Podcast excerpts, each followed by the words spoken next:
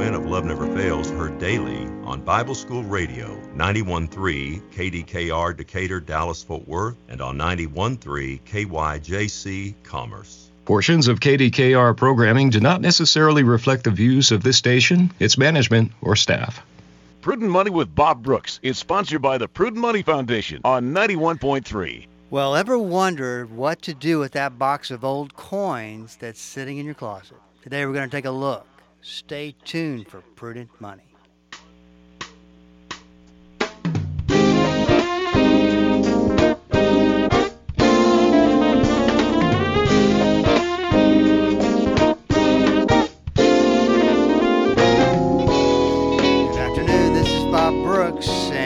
You are listening to the Prudent Money Radio Show. Thank you so much for joining me today. You know I do appreciate it.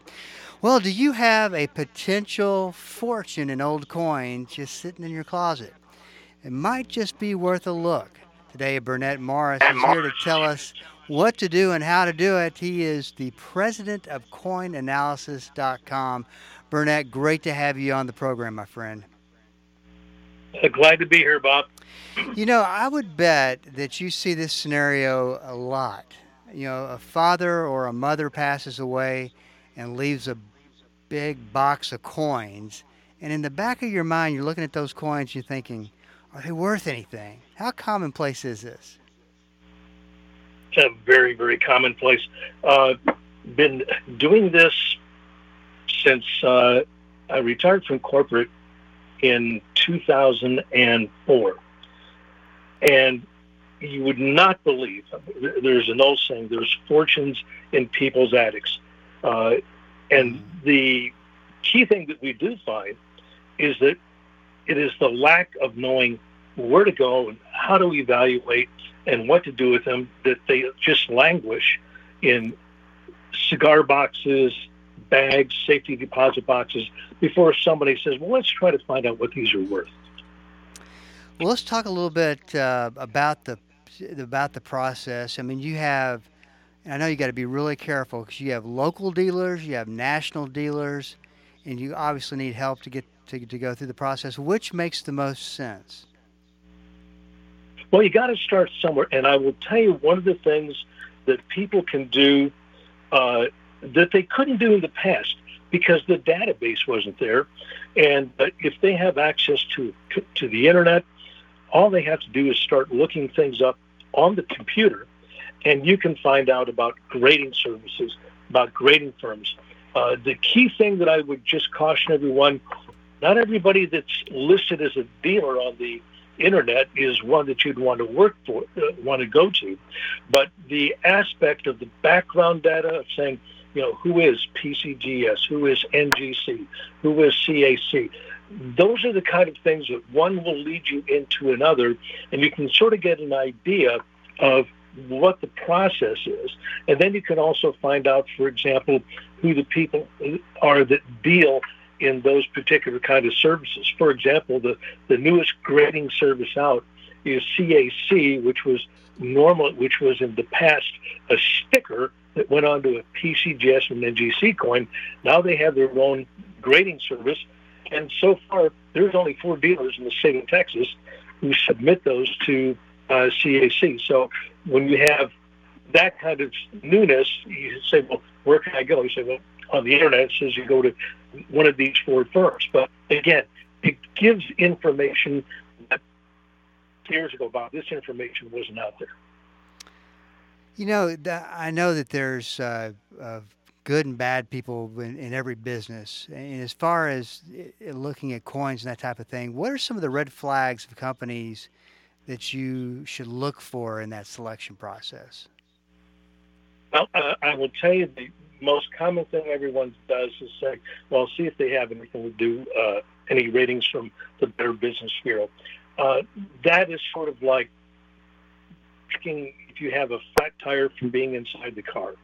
Uh, I tell everyone that the best way to check if you have a, a firm that should be suspicious is check with the Attorney General's office or the Consumer Affairs Division of the state that you're in.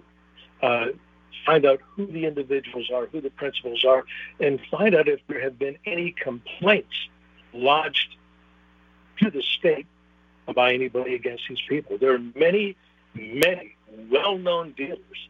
Uh, the point they were like, oh, these are the greatest guys in the world. And the next thing you know, some of them are in prison. Some of them are, are run out of business because of uh, shady dealings. And there are some firms, believe it or not, there's one right now out of Arizona that has had a horrible history. They're still advertising on radio.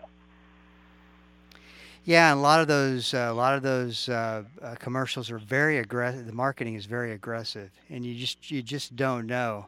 Well, let's talk a little bit about uh, the grades of a coin, and and uh, talk about what you mean by that.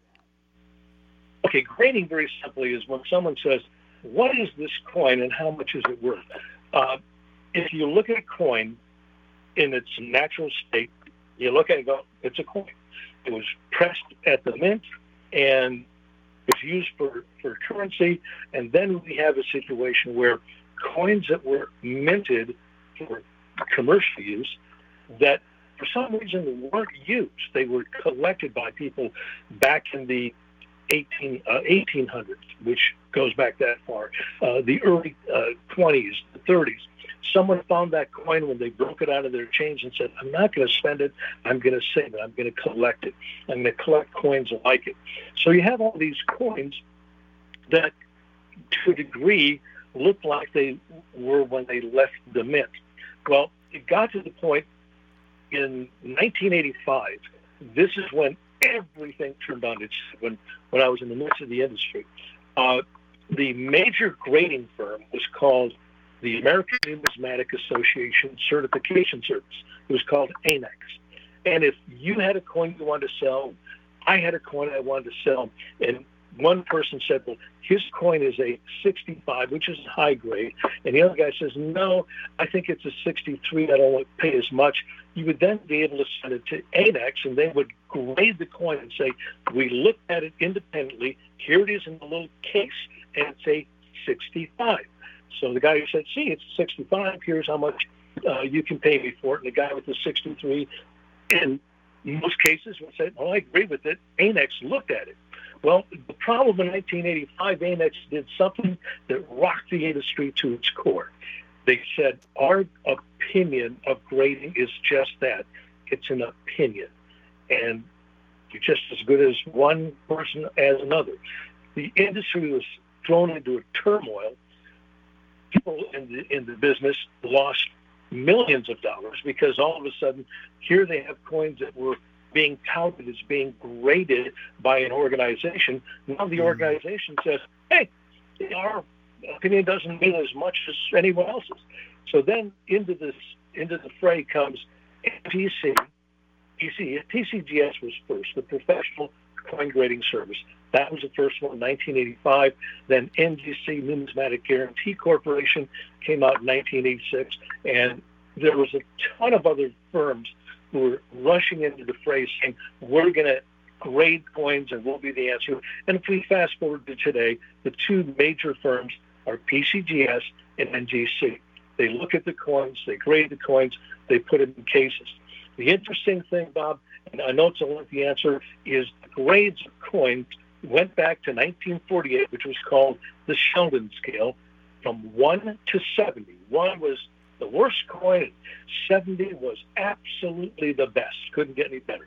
So they now use the same numerical scale, but it's now uh, a situation where they grade it and put it in a uh, tamper-proof uh, plastic case that is uh, either a PCGS case or NG, NGC case, depending on who you send it to.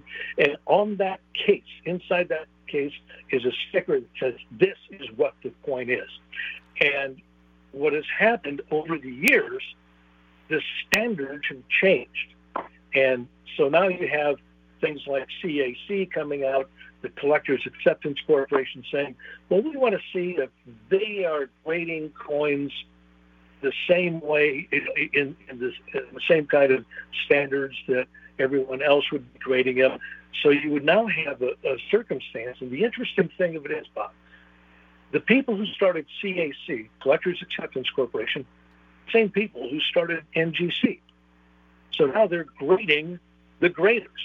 And it's Hmm. gotten to the point where the CAC uh, graded coins now get a value anywhere from a few percentage points all the way up to 92% more than the standard grade, depending on what the coin is. So grading is really important because it tells someone, here's a coin, you can look it up and they say, oh, what is it? You need to have someone, uh, and because you have the internet, you can actually see pictures of coins in various grades, which you couldn't see before. But the key thing of it is, once you see something is close, you can then send it off through the dealer, have it graded, and then you know exactly what it is. This is Bob Brooks, and you are listening to the Prudent Money Radio Show. Thank you so much for joining me today. You know I do appreciate it. Burnett Marus is here with me today. Uh, he is the president of www.coinanalysis.com. He, I've I've had the uh, the pleasure of watching you go through this process, and uh, talk a little bit about what, what how the process works. I mean, you sit down with uh, you know with a box of coins and you separate them out. I mean, talk a little bit about what, what you do, how long it takes you to get through a, a, uh, the process, that sort of thing. Well, the the key thing when you're going through coins, and let's say we have someone say, "I got a box of coins. What are they worth?" Uh, what we normally do, you can divide coins, and this sounds pretty simplistic, but when I look at the coins, I can divide them into uh, into piles and say, "Okay, this pile of coins here it's change. It's the type of coin that, you know, someone said, oh, I got a whole bunch of Jefferson nickels uh, and Buffalo nickels. Uh, those are worth a nickel, except for some of the ones that are uh, have different characteristics. But you have, I got some pennies and all that. But there's uh, a better example too would be Kennedy half dollars after 1970. I got a bunch of Kennedy half dollars. Great, take them to the bank. They're worth a half dollar. So we take the coins that are actually change and say, you can take those to the bank, not worry about it. Then you have coins that are that's of no value, and these are what we call the I, I sort of call the World War II. Uh, Dad went to uh, Dad. Dad was in in uh, in Germany during the war, came back and he had all these francs and and uh, Mm. German mark and things like. Well, fine. If you ever go back to Germany, take those. That you can use them those particular coins, except for the ones made out of actual silver or gold, which is sort of scarce to find, uh, those are the type of coins we used to have a bucket at the end of our counter that had all these foreign coins from uh, the 1940s, 50s, and 60s. That just filled with it. People would come in and say, "I've got these," and we say, "Well, that's the same thing we got in the bucket. Would you like some more?" Because there's no value. Then you have the coins that you find, and this is where it's like uh, uh, it's the treasure hunt part. You find coins you say, okay, where did this come from? The one thing that's very important when when I or anybody else looks at coins like this, we very quickly get to see a collector's profile. Where did the coins come from? How did the how did the original owner of these coins deal with these? Were these things that he just threw into a can or put into a bag, or was there an order to it? Did he have uh, coins that were certified? He had coins where uh, I'll give you one wonderful example. We had had a case that we dealt with up in Indiana, where a gentleman had kept a ledger, and when they asked for the uh, uh, for a copy of it, it was four inches thick. Mm. It was 11 by 17. The first entry was uh, 1944, and the last entry was the year before he died. There were 23,000 entries. He had meticulously written down every coin he bought, who he bought it from, what it was, the grade it was when he bought it. It was a phenomenal undertaking that he had. And he was a professional collector. And that particular collection it sounds like it's not like it's not a lot, but of what you what he did, was over four hundred and fifty thousand dollars. Mm. It was it was an amazing thing to see. But uh, when you when you look at these things, you you have to be able to have that eye and say, okay, these coins here we take a second look at. These coins definitely have a collector value, and we have to send it off and have it certified to find out what it is. So, so tell me this because I've seen, I've come across articles before about pennies, and uh, this one penny went to auction and uh, and and uh, brought back half a million dollars. I mean, it was it was a big, a large amount of money. What as you're looking through that, and let's just talk about pennies in particular. I mean, what are you looking for that's special that makes these uh, pennies one of a kind? Well, the, there are certain pennies that are absolutely, uh, you know, the ones that you look for. You you hear about the SVDBs, uh, the Victor Brenner coins. You look at the uh, 21, uh, the 22 plains. Uh, probably one of the most famous ones before we get into the zinc coins is the, the 1955 double die, and they also had another one, I believe, in 1972, and that's where the the uh, the, the strike on the coin was twice, and you have like a shadowed uh, uh, image of the, of the word uh, "In God We Trust" across and liberty and whatever, and it's very obvious. The other ones were absolute mistakes by the mint uh, back when they went from uh, copper to zinc during the war in 1943. They had some penny, uh, penny planchets, the round uh, blanks for pennies, in the containers when they went to mint the new zinc coins.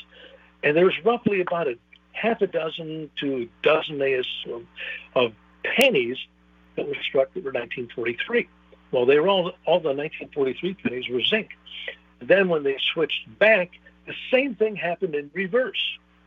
Had some zinc planchets in the in the uh, in the conveyor that came out with the with the date 1944. So you have to find those particular things, and and you have to make sure that the news media, when you're talking to them, gets it right because we cause. Uh, Burnett, are you still with me? Uh, maybe uh, Burnett, give us a call back, and we'll we'll get you uh, hooked up uh, back through the system know what went wrong there. Hey, this is Bob Brooks, and uh, you are you listening are to the uh, Prudent Money Radio Show. Burnett, are you back with me? Okay, we'll uh, see here. Uh, but the uh, website, if you want more information about Burnett, is coinanalysis.com. And uh, it, it's interesting to me as I've, I've kind of talked about this with various people how they their their parents will have uh, will have uh, put together quite a collection, and uh, they don't know what to do with it. They don't know what. Are you with us, Burnett? Yes, I am. I, you, you, you got to love it. Uh, okay, so you're saying I'm sorry you got cut off there. Yeah, so when you're looking, you're looking for pennies. There are certain pennies that have, uh, you know, definitive characteristics that are well known. And the one thing that I caution everybody is that the key thing of it is when you look for those pennies, remember in the aspect of grade, you can have a, a 1909 SVDB and you're going, I got one. You didn't hit the mother lode yet because the next thing you have to do is go back to what we discussed earlier is what's the grade. So you have a coin that's a rare coin, but in the condition that most people will find them, which is very worn, which is because the coins were made for use as a commercial item, not as a collectible. And the next thing you happen is saying, oh, well, this coin, because it's a 1909 SD, uh, VDV, is worth $29. But if it's in a mint state 69 condition, you're looking at a coin that's worth $40,000.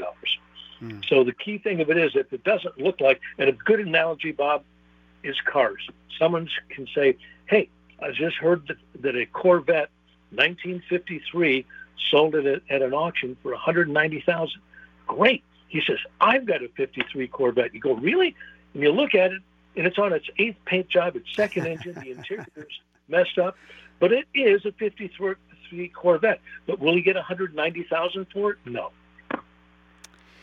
So let's talk a little bit about uh, the the liquidation process. You know, you want to sell these coins, and uh, uh, what what what process do you go through? What do you consider that type of thing? Burnett, are you with us? Boy, I don't know why we're having so much trouble today. Uh, this is uh, Bob Brooks, and you are. Are you Burnett? Are you with us? Uh, Are you, are you there? Okay, so this is Bob Brooks. Gotta love live radio. Uh, uh, once again, his website is coinanalysis.com, and hopefully he'll get back on the program. I'd like to talk a little bit about the liquidation process, how you go through that, because there are some options. And uh, once again, uh, you definitely want to make sure that you are working with somebody who's legit. When are, are you there, Burnett? Yep, I have no idea what's going on. Okay, here, but we we got we've got about three minutes left to, to make it through. Okay. So let's talk about the liquidation process. Okay, two ways to liquidate. One is auction. That is the primary method of liquidation for for anything of value. Uh, main reason being, let me explain to you this way: if you're auctioning, the auctioneer is on the same side as the table as you are. They only get paid if they get the maximum amount of money for the coins that you're selling. If you're wanting to sell them wholesale, that's where he's on one side, you're on the other.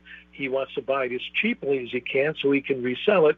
And so that's that's one of the methodologies that is used if you're selling something that is very common but of a good value. If you got a two, three hundred dollar coin and get a whole bunch of them, you primarily wind up selling them wholesale. You have a five thousand dollar coin, you sell it at auction. And one uh, last question: How do you know? You know, you want to sell them, but uh, is this the best time to sell the coins?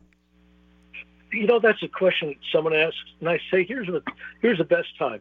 When it's beneficial to the client to sell. I've had clients who had uh, there was one couple that uh, had a whole bunch of coins and we added them all up. It was like $18000 and they said is it a good time to sell? I knew their net worth. I knew their their uh, their financials and i said if you sold it for 18000 is it something that would change your financial life? Is it something that would be great? And I said, no, it's like, you know, that's nice. Just add it to our uh, $250,000 savings.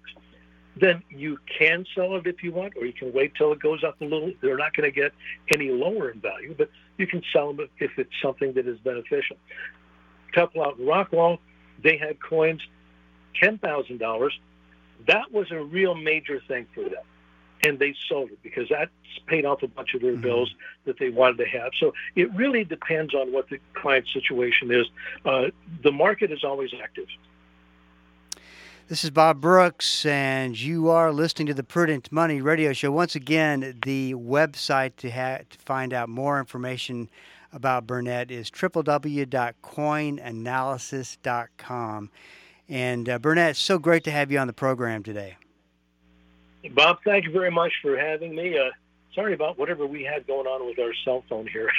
Who who I think, knows? I think we got I think we got it all done. There you go. Okay, well, good talking to you, Burnett. Take care. Thank you. This is Bob Brooks, and you are listening to the Prudent Money Radio Show. Thank you so much for joining me today. Yeah, you know, sometimes we get these uh, gremlin in the uh, the system, and it just wants to not act right. Fortunately, that doesn't happen often, but it does happen every once in a while. Like I said, you gotta love live radio, and uh, that's what you get sometime.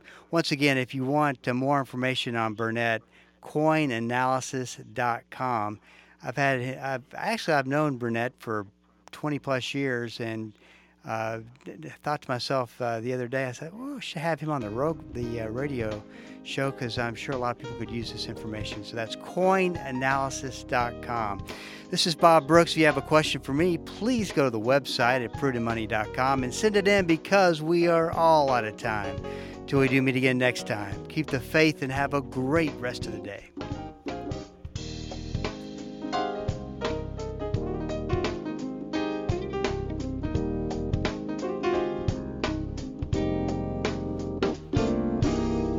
That's all the time we have for today.